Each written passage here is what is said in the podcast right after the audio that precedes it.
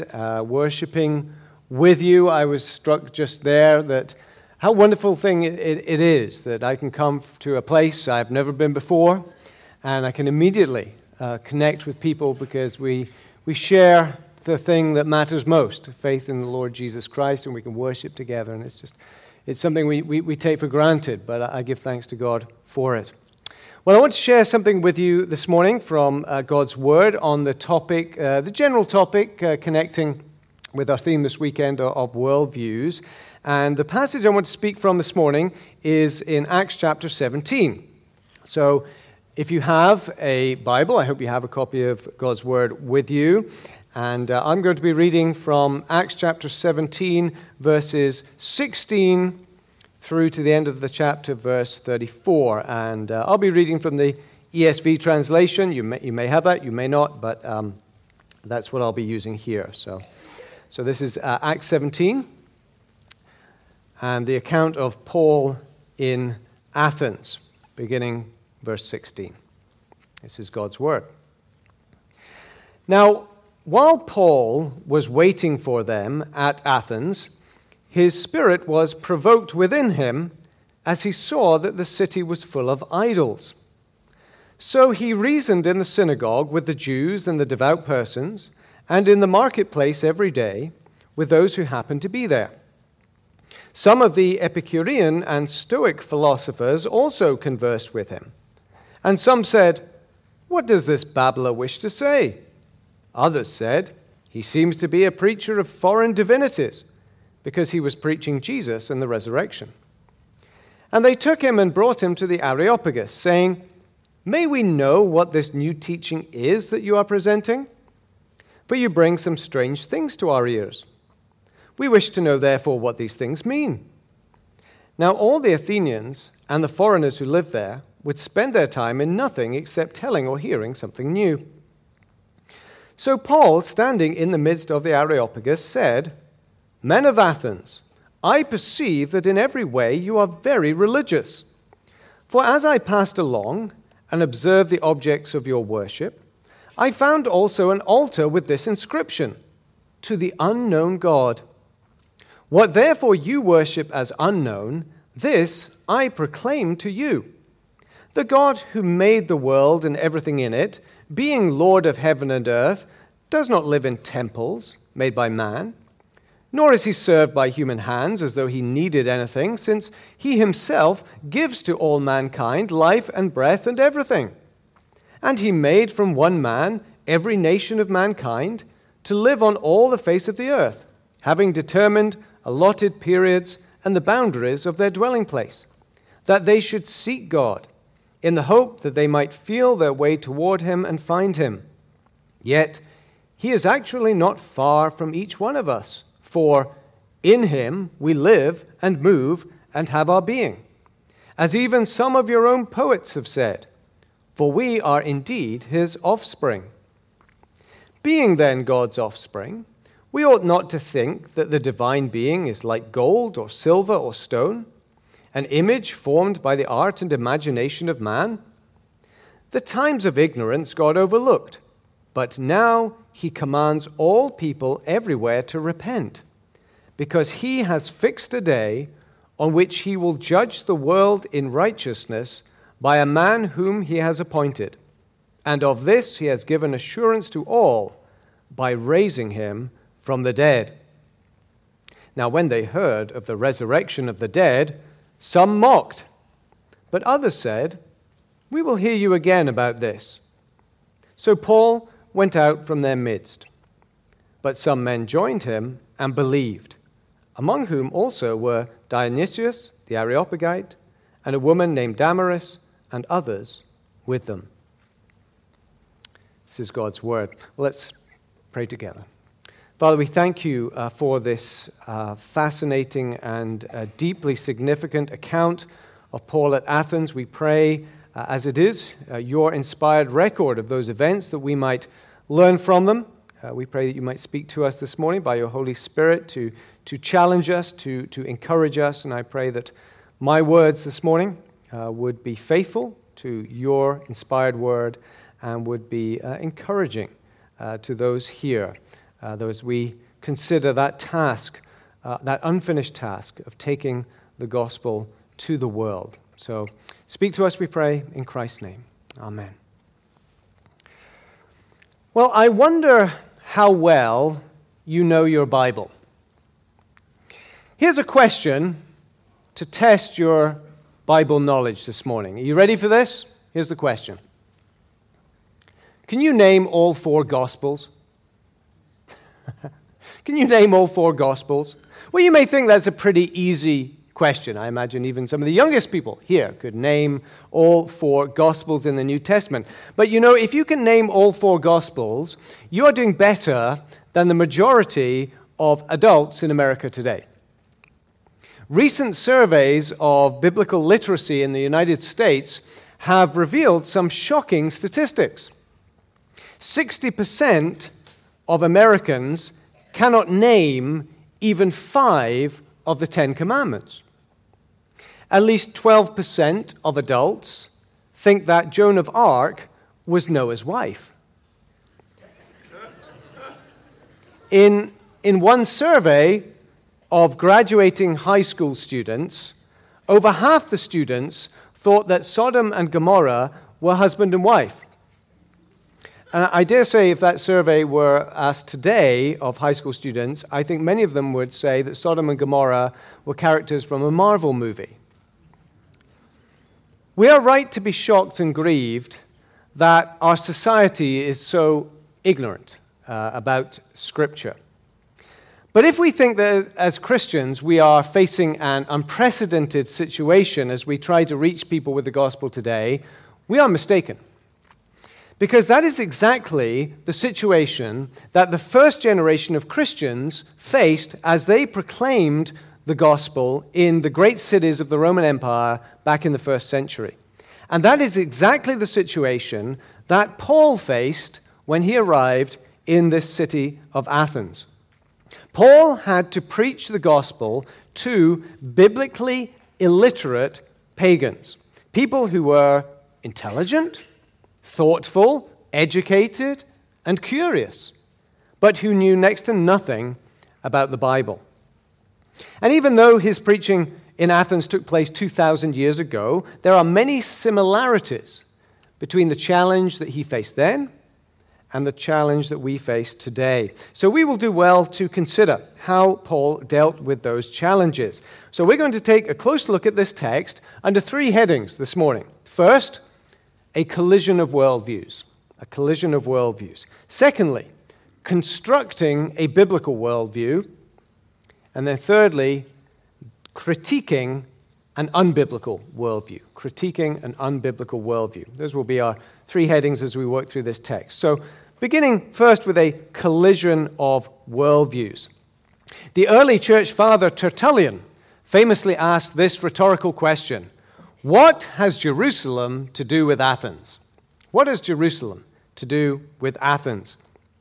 Tertullian recognized that there is a sharp antithesis, a sharp contrast between the worldview represented by Jerusalem, the biblical worldview, and the worldview represented by Athens. In our text this morning, however, we see what happened when Jerusalem met Athens, or rather, when Jerusalem had a head on collision with Athens. Paul's encounter with the Athenians represented a collision of worldviews, a clash of fundamentally different understandings about God, man, and the cosmos. Now, there were many different philosophies represented among the Athenians, and in fact, at that time, there were four major schools of philosophy in the city. But Luke's account names two groups in particular. Perhaps you notice them the Epicureans and the Stoics. Let me tell you a little bit about each of these groups so that you understand what it was that Paul was up against. The Epicureans were named after their founder, Epicurus. They believed that all knowledge, everything that we know, comes through sense experience. If you can't see, hear, taste, touch, or smell it, then it's not real. Everything that exists, we can know through our senses. So they were basically materialists. Everything that exists is made of matter, of physical stuff. More specifically, the Epicureans were atomists. What that means is that they held that everything that exists is made up of uh, minute, indivisible particles of matter, tiny little particles of matter. And that includes us. That's what we are made up of, just, just atomic particles, material particles. Now, the Epicureans uh, weren't atheists, strictly speaking, but they did not believe in a single transcendent creator God. Rather, they believed in a plurality of gods, but they took these gods to be material beings like us, part of the material universe. And these gods were actually so distant from us that they are practically irrelevant to our lives. So, when it came to ethics, the Epicureans rejected the idea of some divine law that you had to obey, and rather they advocated a, a refined form of hedonism, the pursuit of personal pleasure. Do, to do what is right is to do what brings you pleasure. And so the goal of the moral life for the Epicureans was to pursue long term happiness in the form of tranquility and peace, to enjoy the best pleasures of life in suitable moderation, not to overdo it. So we might say that these Epicureans were practical atheists. They were practical atheists. They were, in fact, secularists in a certain sense. Then there were the Stoics. The Stoics. The Stoics weren't named after the founder of their school, that was a guy named Zeno, but rather they were named after the place where the school originally met. This chap, Zeno, taught uh, under a porch, and the Greek word for a porch is a stoa. And so his followers became known as the Stoics. Uh, we might call them today the porchers, the guys who hung out under the porch. The porchers, the Stoics. The Stoics held some views that were quite similar to the Epicureans. They also believed that all knowledge comes through the senses, and they believed that everything is really physical or material in nature. Everything is, is embodied, everything has a material body of some kind. However, unlike the Epicureans, the Stoics believed that the cosmos is guided and directed by an eternal, rational principle that they called the Logos. The Logos, some sort of eternal principle that is guiding and directing the cosmos. They believed in a deity of sorts, but not in a personal, transcendent creator God. Rather, they believed in an impersonal divine fire. They used this metaphor of fire, uh, which pervades the universe and, in fact, exists in each one of us. So the, the Stoics would say that God is in all of us. The divine is in all of us. So they were pantheists of a sort. Everything is divine at some level. God isn't separate from the universe, distinct from the universe. God pervades the universe and is in each one of us. The Stoics also rejected the idea of human free will. They were, in fact, fatalists. Everything is predetermined, not by the eternal decree of a personal God, but rather by some impersonal principle of reason. And our goal in life for the Stoics is basically to come to terms with that, to come to terms with this fatalism. We have to figure out what role fate has assigned for us in life, and we have to learn to play that role with contentment rather than frustration, just to be, to be satisfied with our lot in life. Que sera, sera. Whatever will be, will be. So just learn to go with the flow. That was the Stoic philosophy of life. Now, you may say, well, that's, that's all very interesting, some useful general knowledge. Perhaps it would come in handy for a game of trivial pursuit one day.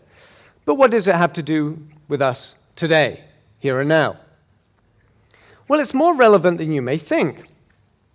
The book of Ecclesiastes says, There's nothing new under the sun. And the philosophies that Paul encountered have in fact recurred throughout human history in various forms right up to the present day. The labels may have changed, but the underlying ideas have not changed. They're still with us. They continue on to the present day with different labels and with, we might say, different wardrobes. There are many secular materialists today who maintain that there is no transcendent personal creator, there's no divine law that stands over us, and that everything reduces to elementary physical particles. There's no life after death. Therefore, we should pursue the highest pleasures that we can in this life. These are the modern day Epicureans. There are many others who deny, again, that there's some transcendent personal creator, but they still want to say that there's some sort of divine reason or purpose that guides the universe, and so they'll ascribe divinity to the universe itself. They're basically pantheists.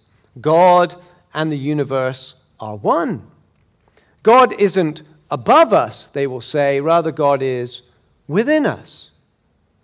They may even believe in a kind of fate, that our destinies are written in the stars and we need to discover what they are and get in line with the universe, align ourselves with the stars.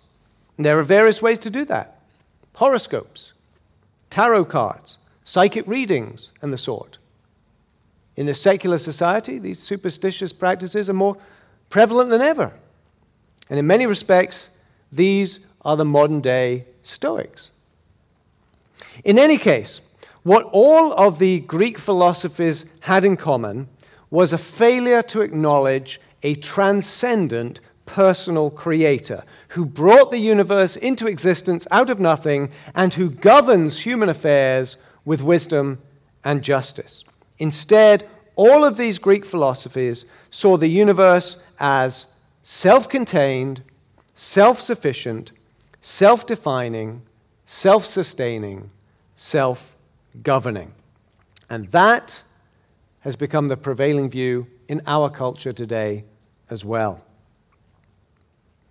Now we read that Athens was a city full of idols. That is what Paul discovered when he arrived, a city full of idols. And we may think, well, at least that's a big difference between Paul's day and ours, right? I mean, people today don't bow down to idols, do they? Well, of course they do. It's just that the idols have changed. An idol, by definition, is any God substitute.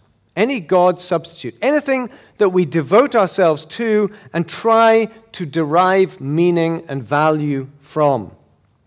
And our cities today are full of idols too idols of power, idols of success, idols of reputation, idols of pleasure, idols of technology, idols of sexuality, idols of health and wealth. In fact, the most common idol in our day may simply be the idol of self. The idol of self. But the point is this you don't have to be religious to be an idolater. You don't have to be religious to be an idolater.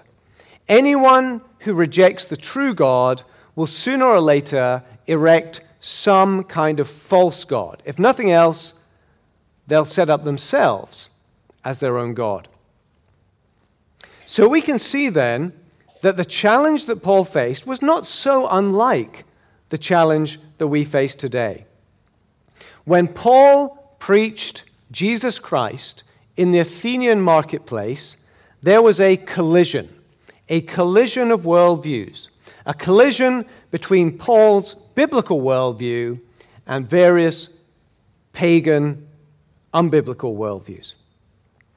So let us consider how Paul responded to this challenge and think about what we can learn from it. There are basically two components to Paul's response. As we, as we look at the, the message that he preached in Athens, we can see two aspects or components to it. The first component is constructive. Constructive. He sets out a biblical worldview to provide the proper framework for understanding the gospel message that he was preaching. The second component of his approach is deconstructive. Deconstructive. He critiques the unbiblical worldviews of the Athenians to expose their foolishness, their irrationality. opening up space for an appreciation of the Christian worldview. You see, the, the Athenians simply did not understand the message that Paul was preaching because of their fundamentally unbiblical worldviews. They had a wrong view of God, a wrong view of man, a wrong view of the moral life, a wrong view of the nature of the universe. And so they couldn't begin to make sense of the basic claims of the message of salvation that Paul preached. But they wanted to understand. They wanted to understand what Paul was presenting to them. They were intrigued. They were curious people. Their intellectual appetites had been whetted. They wanted to know more. The Athenians presented Paul with an open door, and he walked right on through it. He begins by giving them a rather backhanded compliment. Look at verse 22. This is how he begins Men of Athens, I perceive that in every way you are very religious. Well, it sounds maybe like he's commending them for being religious, for being pious. But the word he uses is actually uh, a little ambiguous. It can also mean superstitious with a negative connotation. And as will quickly become clear, Paul actually doesn't have much respect for their religious beliefs and practices. So he continues, verse 23. For as I passed along and observed the objects of your worship, I found also an altar with this inscription To the unknown God. What therefore you worship as unknown, this I proclaim to you. Paul recognizes that all human beings have an innate religious impulse.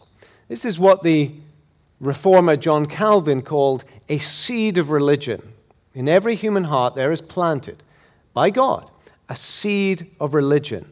At the deepest level, everyone knows that there is a God and knows that they have a duty to worship God.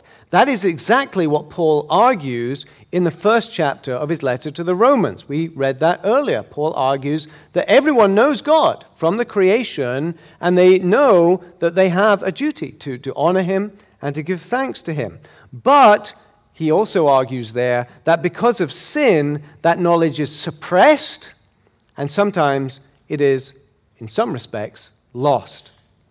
The Athenians wanted to worship, they had this religious impulse, but by their own admission, they don't truly know the God that they are supposed to worship. And so Paul says, I'm going to tell you about that God. I'm going to tell you about the true and living God. And then what Paul does is to lay out very concisely the basic contours of a biblical worldview. Now, if you uh, attended the session, the session earlier this morning, you may recall that I talked about the five ingredients or the five components of a worldview. Do you remember the acronym? T A K E S theology, anthropology, knowledge, ethics, and salvation. And I think that in what Paul presents here, we can find all five of those ingredients. Start with theology. Theology. Paul sets out the biblical view of God. The first thing he says is, there is only one God.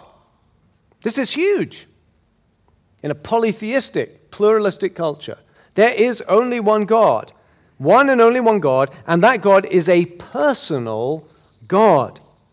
And Paul says this one God created everything else. He made the world and everything in it. And there's a clear distinction between the Creator, who is eternal, and the creation, which is not. The creation had a beginning, the creation was brought into existence by the Creator. There's no confusion or overlap between the Creator on one hand and His creation. They are distinct. There's no room for polytheism or pantheism here. Polytheism is the idea that there are many gods, and pantheism is the idea that the universe itself is God. It confuses God and the universe. In sharp contrast, Paul is setting forth a biblical theism. And this is huge. This is his starting point. And this Creator God, Paul tells them, is the Lord of heaven and earth. He is sovereign. That's what it means to be the Lord, the Lord of heaven and earth. He's sovereign. He rules over everything, including us. And this true God, he continues, does not live in temples made by man. Why? Because he's not a physical being. He's not a material being. He's not limited by time and space. God is a transcendent spiritual being. Imagine how that must have sounded to the Epicureans and the Stoics, who were fundamentally materialistic, physicalist in their view, even of God. And Paul says, what is more, this God is omnipresent. He's not limited to one particular place, He is present everywhere. And this God is utterly self sufficient, Paul insists. Nor is he served by human hands as though he needed anything, since he himself gives to all mankind life and breath and everything. God isn't dependent on anything else, but everything other than God is absolutely dependent on him. The dependence is entirely one way. God does not depend on the world, but everything in the world depends on God. That is what it means for God to be God. Furthermore, Paul says, this God has a providential control and direction over his creation, including human affairs. He says, He made from one man every nation of mankind to live on all the face of the earth, having determined allotted periods and the boundaries of their dwelling place. This is a sovereign, providentially active God. And yet, while this God is sovereign and transcendent, he is also immanent. He is also immanent. He is present, he is active within his creation in a personal way. This God wants people to seek after him, and indeed, Paul says, he is not far from each one of us. So, Paul lays out very concisely a theology, a proper view of God. But he also then sets forth an anthropology, an anthropology, a proper view of humanity. First of all, humans are creatures. We are created by God. That's the most fundamental important thing about us. We are creatures. We are created by God. And we are utterly dependent on God for life and breath and everything. What is more, God made us from one man, which has all kinds of important implications about how we think about our fellow human beings, about how we relate to one another, about how we treat one another. This, friends, is the real basis for universal human rights. People want to talk about human rights today. Well, here we find the biblical basis for that, right here. This idea that we are all descended from one man is also essential for understanding certain Christian doctrines, such as the doctrine of the fall, the doctrine of original sin, and Jesus as the, the second Adam who redeems us from the fall. Not only are we created beings, we are, Paul says, God's offspring. We are God's offspring in a way that other creatures, like cats and dogs, are not. Paul is most likely alluding here to the idea that we are created in the image of God. That's what makes us special. We are created in the image of God, another essential element of a biblical worldview. And Paul even acknowledges that at some level, the pagan Greeks recognize that, even though they've, they've uh, confused and distorted that biblical truth. So there's an anthropology here. The knowledge element of a worldview is also here. What do we know and how can we know it? Although the, although the Athenians worship an unknown God, that's what they called it, the idol to the unknown God, Paul says that God is knowable. God can be known because he has revealed himself to all mankind. At some level, everyone knows something about God. There is such a thing as natural revelation. That's what theologians call it. Natural revelation. The heavens declare the glory of God. God is seen in his creation. But that natural revelation has been distorted and suppressed by sinners in an attempt to evade the truth. And so there is widespread ignorance about God. And thus there's a need for Again, what theologians call special revelation. That is God's spoken word, God speaking to, to, to correct people's misunderstandings of the world, speaking through his prophets, speaking through his word.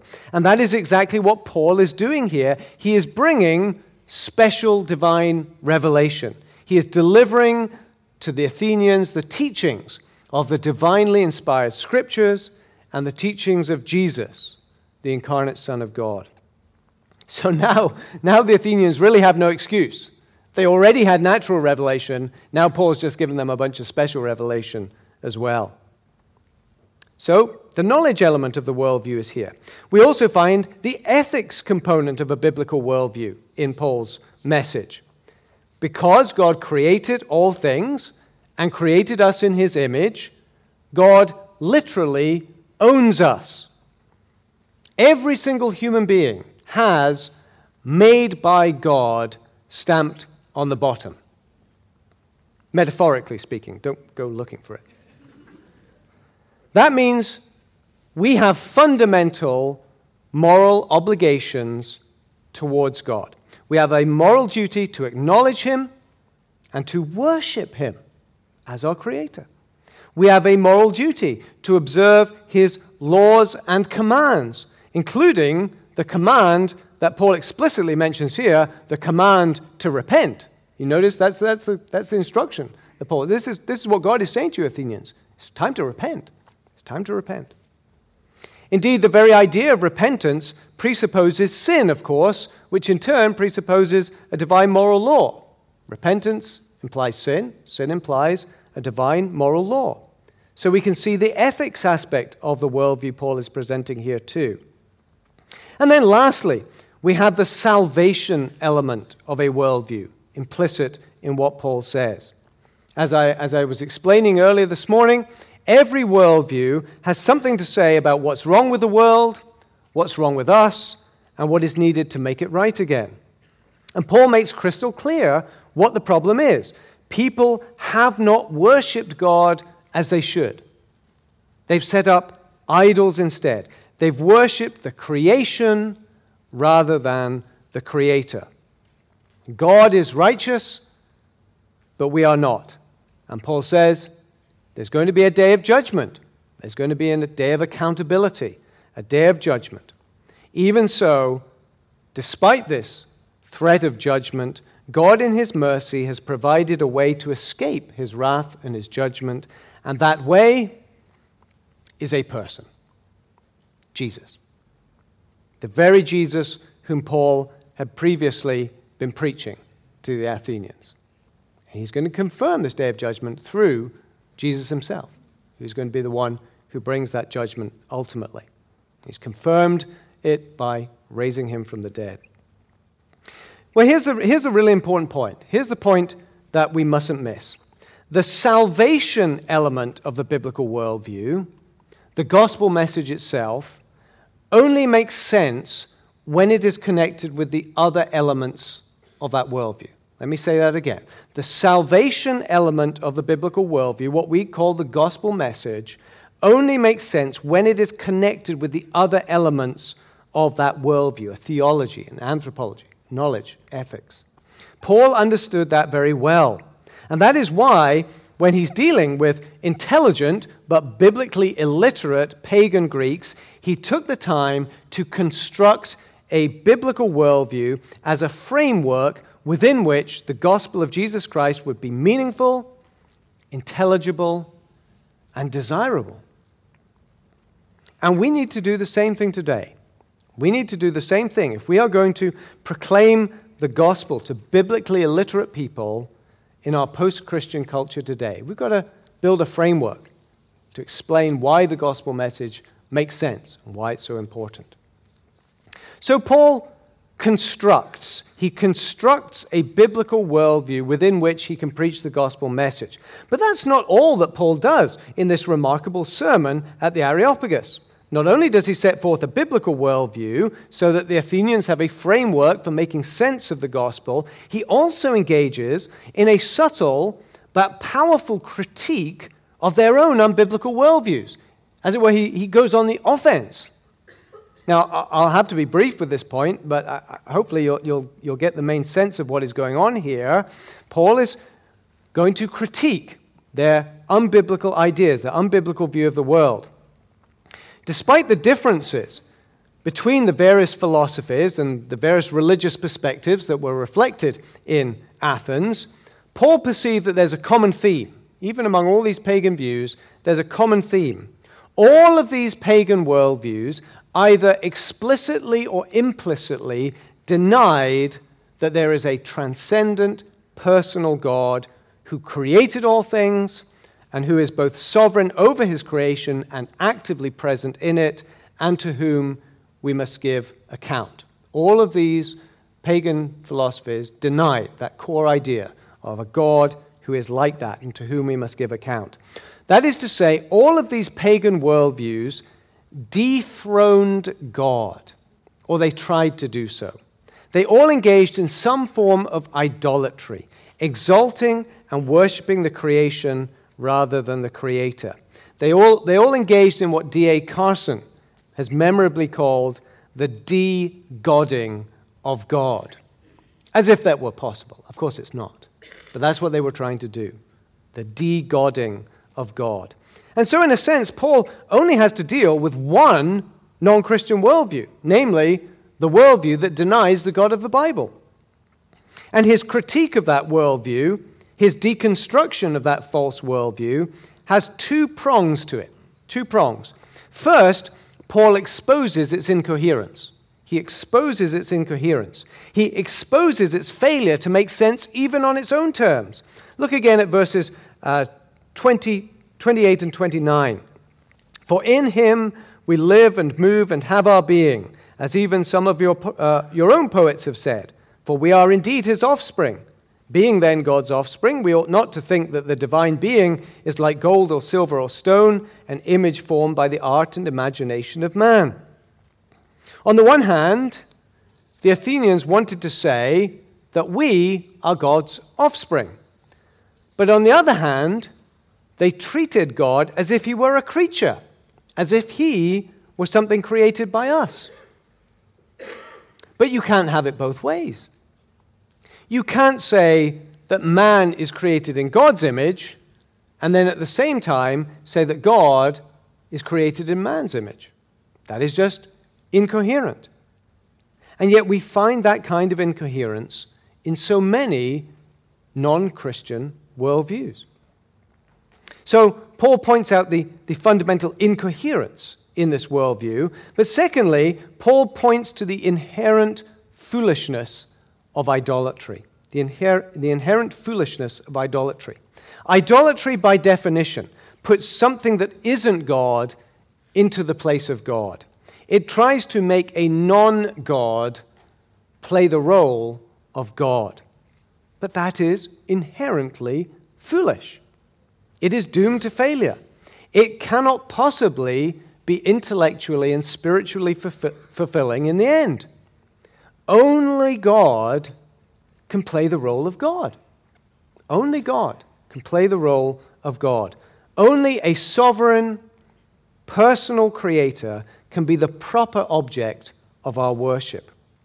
Paul knows that at some deeper level, the Athenians must realize this. He knows that they will never find satisfaction and fulfillment in their idols.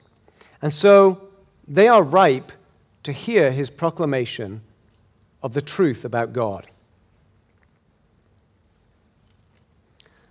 Paul's critique of pagan worldviews is just as applicable today as it was then we can apply the same kind of critique to the unbiblical worldviews that we encounter in our own society.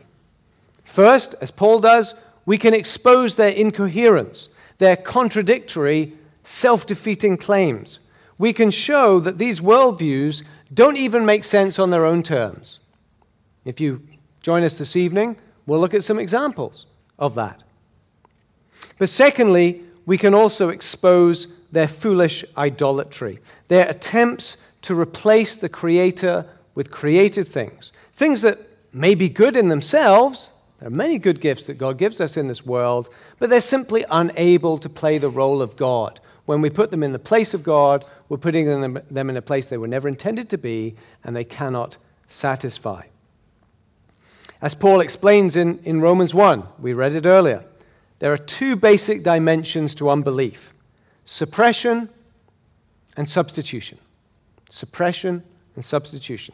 Suppression of the truths about God that are revealed in the creation, and substitution of created things for the Creator, the substitution of false gods for the true God. That is the, these are the common characteristics of unbelief at Paul's day and in our day as well. Well, let me bring thing, these things to a, a conclusion.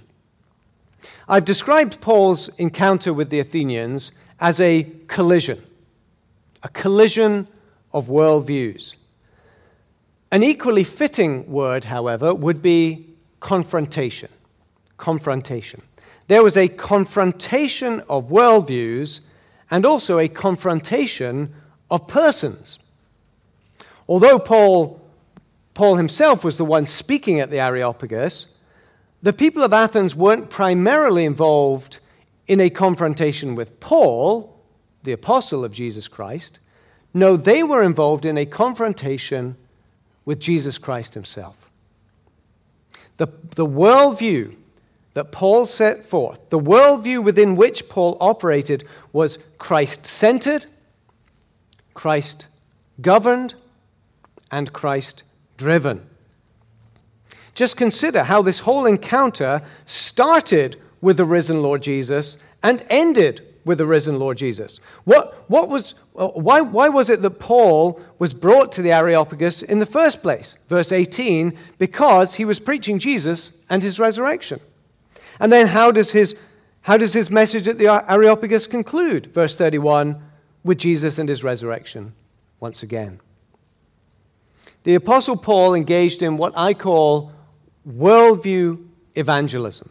Worldview evangelism. And it was unashamedly, unavoidably confrontational. It involved bringing unbelievers into a confrontation with Christ, the risen Lord Jesus, the one who will one day judge the world. And that required nothing less than a direct call to repentance. That was Paul's approach to the biblically illiterate unbelievers of his day, and we do well to follow his example. But if we do follow his example, we can expect the same kind of responses as well. Some are going to mock us, some are going to dismiss us as babbling fools, talking nonsense. Others will say, I'm not persuaded, but let's keep talking about this. And others will, by the grace of God, believe the gospel and become followers of the Lord Jesus Christ. How people respond to the message is in God's hands. Thankfully, I wouldn't want it to be in anyone else's hands. But our responsibility is simply to be faithful in proclaiming and explaining that message